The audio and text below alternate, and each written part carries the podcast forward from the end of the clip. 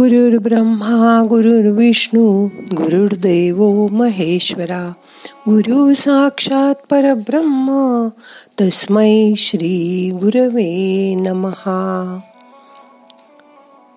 आज आपण करत असलेल्या कर्माचं ध्यान करूया. मग करूया ध्यान. ताठ बसा. पाठ मान खांदे सैल करा. मोठा श्वास घ्या. सावकाश सोडा. हाताची ध्यान मुद्रा करा. हात मांडीवर ठेवा. डोळे अलगद मिटा.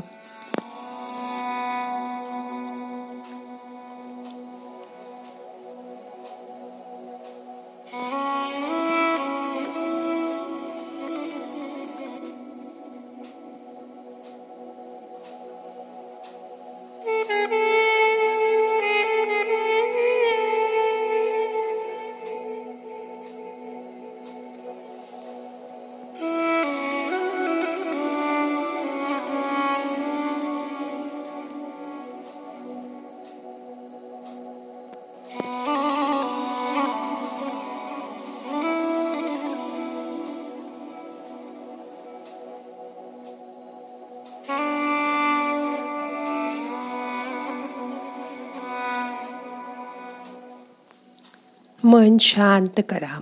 असा विचार करा.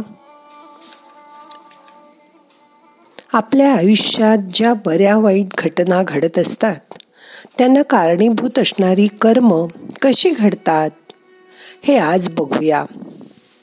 प्रत्येक माणसाकडून सकाळपासून रात्रीपर्यंत चालू असणाऱ्या आणि त्याच्या भोवतालच्या परिसरावर माणसांवर परिणाम करणाऱ्या शारीरिक व मानसिक क्रियांना कर्म म्हणतात.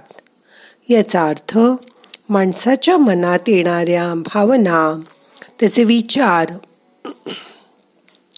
त्याच्या तोंडून बाहेर पडणारे शब्द आणि त्याच्याकडून होणाऱ्या क्रिया या सर्वांना कर्म असं म्हणता येईल.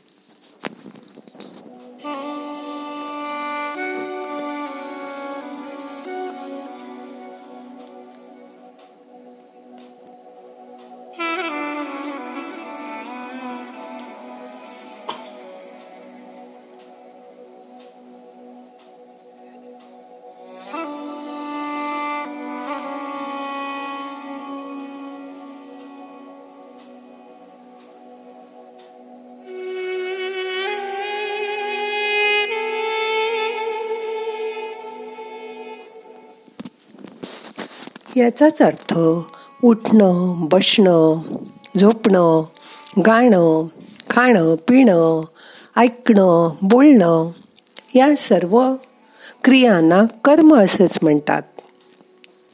कर्म म्हणजे माणसाच्या शरीराद्वारे होणाऱ्या क्रिया. जसं की आपण सकाळी रोज उठतो हे कर्म.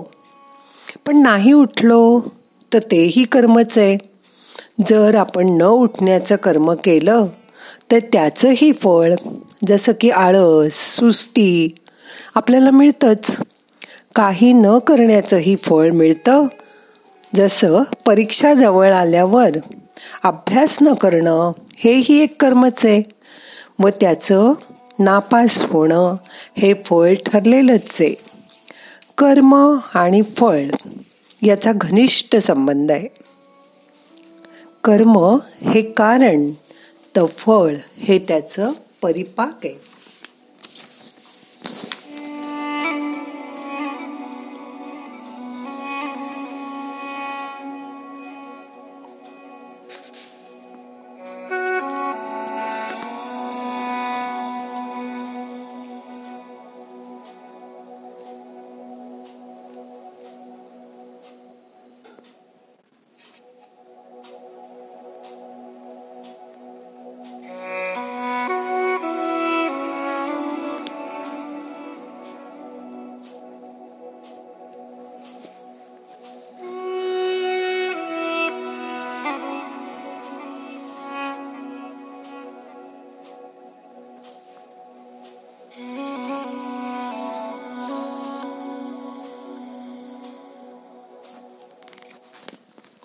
आपण बटन दाबून दिवा लावतो. हे कर्म केल्यानंतर प्रकाश पडतो. पण त्यामागे असणारी विद्युत शक्ती मात्र आपल्याला दिसत नाही. पण प्रकाश मात्र दिसतो. कोणतंही फळ मिळतं तेव्हा त्यामागे कुठलं ना कुठलं कर्म असतंच. जसं प्रकाश पडण्यामागे बटन दाबणं हे कर्म आहेच. कर्माशिवाय फळ शक्यच नाही. कर्माचं फळ मिळतं आणि पुढे त्या फळाप्रमाणे तशीच कर्म होऊ लागतात. परत त्याचीही चांगली वाईट फळं आपल्याला मिळतच असतात. अशा तऱ्हेने माणूस कर्मबंधनात अडकत जातो. त्याला परत परत त्यासाठी जन्म मरणाच्या फेऱ्यात अडकावं लागतं. मोठा श्वास घ्या. यथावकाश धरून ठेवा. सावकाश सोडा. कर्म म्हणजे जणू काही एक बीज. आपण जसं आपल्या जीवनात बी पेरू तसंच झाड उगवणार आणि त्याला तशीच फळं लागणार. तुम्ही नारळ लावला असला तर त्याला आंबे कधीच येणार नाहीत. त्यासाठी आंब्याचंच बी लावावं लागेल. आपण बोललेले शब्द आपल्या बुद्धीद्वारे सुचलेल्या कल्पना प्रत्यक्षात उतरतात. कर्मसिद्धांतानुसार प्रत्येक कर्माचं फळ हे मिळतंच. जेव्हा कर्माचं फळ मिळतं तेव्हा सुरुवातीला ते अदृश्य असतं. कारण ते त्या माणसापर्यंत पोचायला किती वेळ लागेल हे मात्र कळत नाही. समजा आपण एक फळ घेतलं. सफरचंद घेतलं. त्यात किती बिया आहेत? असं विचारलं. तर हे आपल्याला बघता येतं. पण त्यातल्या बीपासून पुढे किती फळं मिळतील हे मात्र आपल्याला सांगता येत नाही. याचाच अर्थ आपण जे बी पेरतो त्यापासून येणारी फळं ही अगणित असतात. म्हणून आपण जे काय देतो ते अनेक पटीने वाढून परत आपल्याकडे येतं.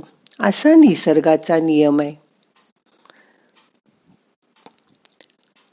मग तो तुमचा चांगुलपणा असो की वाईटपणा निसर्ग तो तुम्हाला परत करतोच. निसर्गाच्या नियमाप्रमाणे जे फळ मिळायचे ते मिळतेच. फक्त ते कधी मिळेल? हे मात्र आपल्याला सांगता येत नाही किंवा कळत नाही. या कर्माच्या फळापासून सुटण्यासाठी तसा कुठलाच उपाय नाही. पण गुरु तुम्हाला या बाबतीत निश्चितच मदत करू शकतो. कर्माचं फळ मिळण्यासाठी आपल्यात पेशन्स खूप महत्त्वाचा कारण चांगलं कर्म केलं की आपल्याला लगेच त्याचं फळ मिळावं अशी माणसाची आशा असते. पण त्याला वेळ लागणार असतो तेवढा पेशन्स आपण ठेवला पाहिजे. बघा आपण सगळे क्रिकेटची मॅच बघतो. या दोन्ही टीममध्ये अकरा अकरा खेळाडू असतात. हे अकरा खेळाडू म्हणजे असं समजा की पाच ज्ञानेंद्रिय आणि पाच कर्मेंद्रिय. आणि अकरावा खेळाडू म्हणजे आपलं मन. आपलं आयुष्य हे खेळाचं ग्राउंड आहे. आपण आपल्या संसारात सतत इकडून तिकडे धावत असतो. ते आपलं पीच आहे. आपल्या हातात आपल्या कर्तृत्वाची बॅट असते. आणि येणारी जी आव्हानं येत असतात ती म्हणजे एक एक बॉल आहे. त्यात कधी फास्ट बॉलिंग पडते सारखी आव्हानं येतात. कधी स्लो बॉलिंग पडते आणि कधी गुगलीही टाकली जाते. तुमच्या नकळत तुम्ही आऊट होऊ शकता. या खेळात समोरासमोर तीन स्टंप असतात. एका बाजूचे स्टंप सत्व रजतम. आणि दुसऱ्या बाजूला ज्ञान कर्म आणि भक्ती असे स्टंप असतात. बघा त्यात पती आणि पत्नी बॅट्समनचं काम करत असतात. समोरासमोर उभे राहून पीचवर उभं राहून खेळत असतात.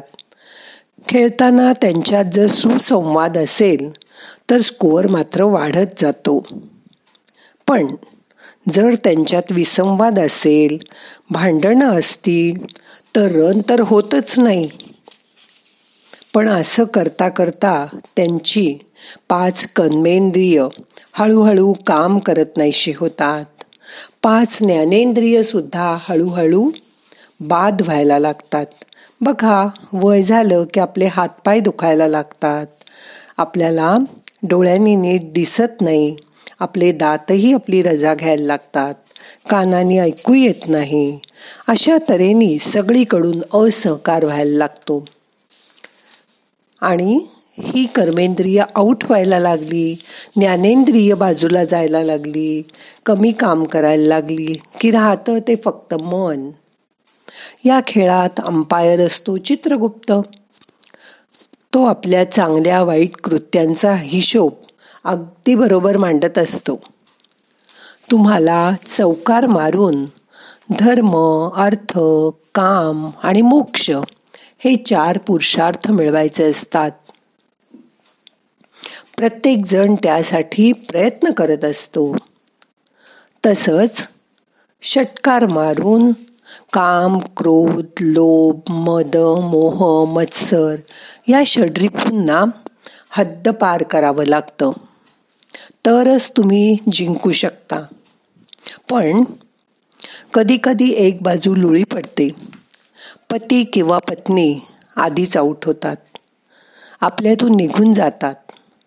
मग मात्र आयुष्याचं वैराण वाळवंट व्हायला वेळ लागत नाही. म्हणून प्रत्येक कर्म करताना तुम्हीच ठरवा. प्रत्येक कर्म करण्याआधी त्याचं फळ काय मिळेल?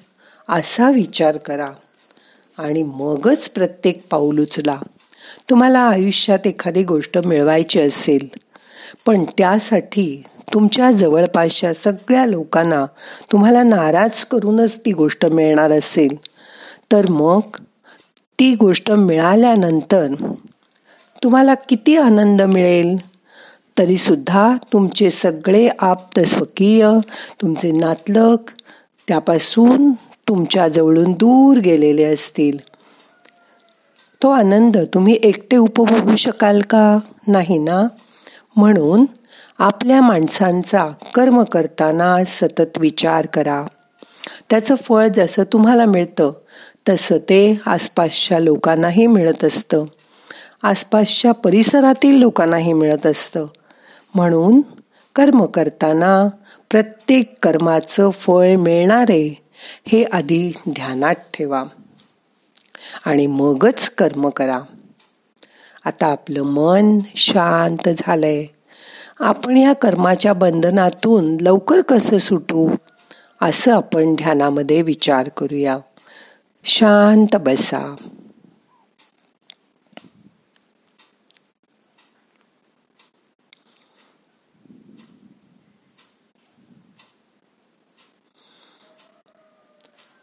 आता आजचं ध्यान संपवायचंय. प्रार्थना म्हणूया. नाहम करता हरि करता हरि करता हि केवलम.